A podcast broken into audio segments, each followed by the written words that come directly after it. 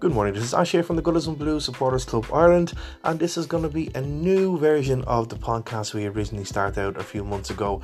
Instead of just having a weekly news bulletin, what we'll try and do here is more or less kind of have uh, a pre-match, you know, starting 11 pre-match kind of talk, a match reaction from first half, second half, and exactly you know that kind of stuff that we do on game days. We'd also try where possible. We will try and do a Q and A with different members where I will give them a list of different questions and kind of stuff, and they'll give me the answer, and I'll, we'll discuss that on the podcast as we go along. So yeah, just just a quick, brief kind of introduction to the new version of the podcast that we were doing.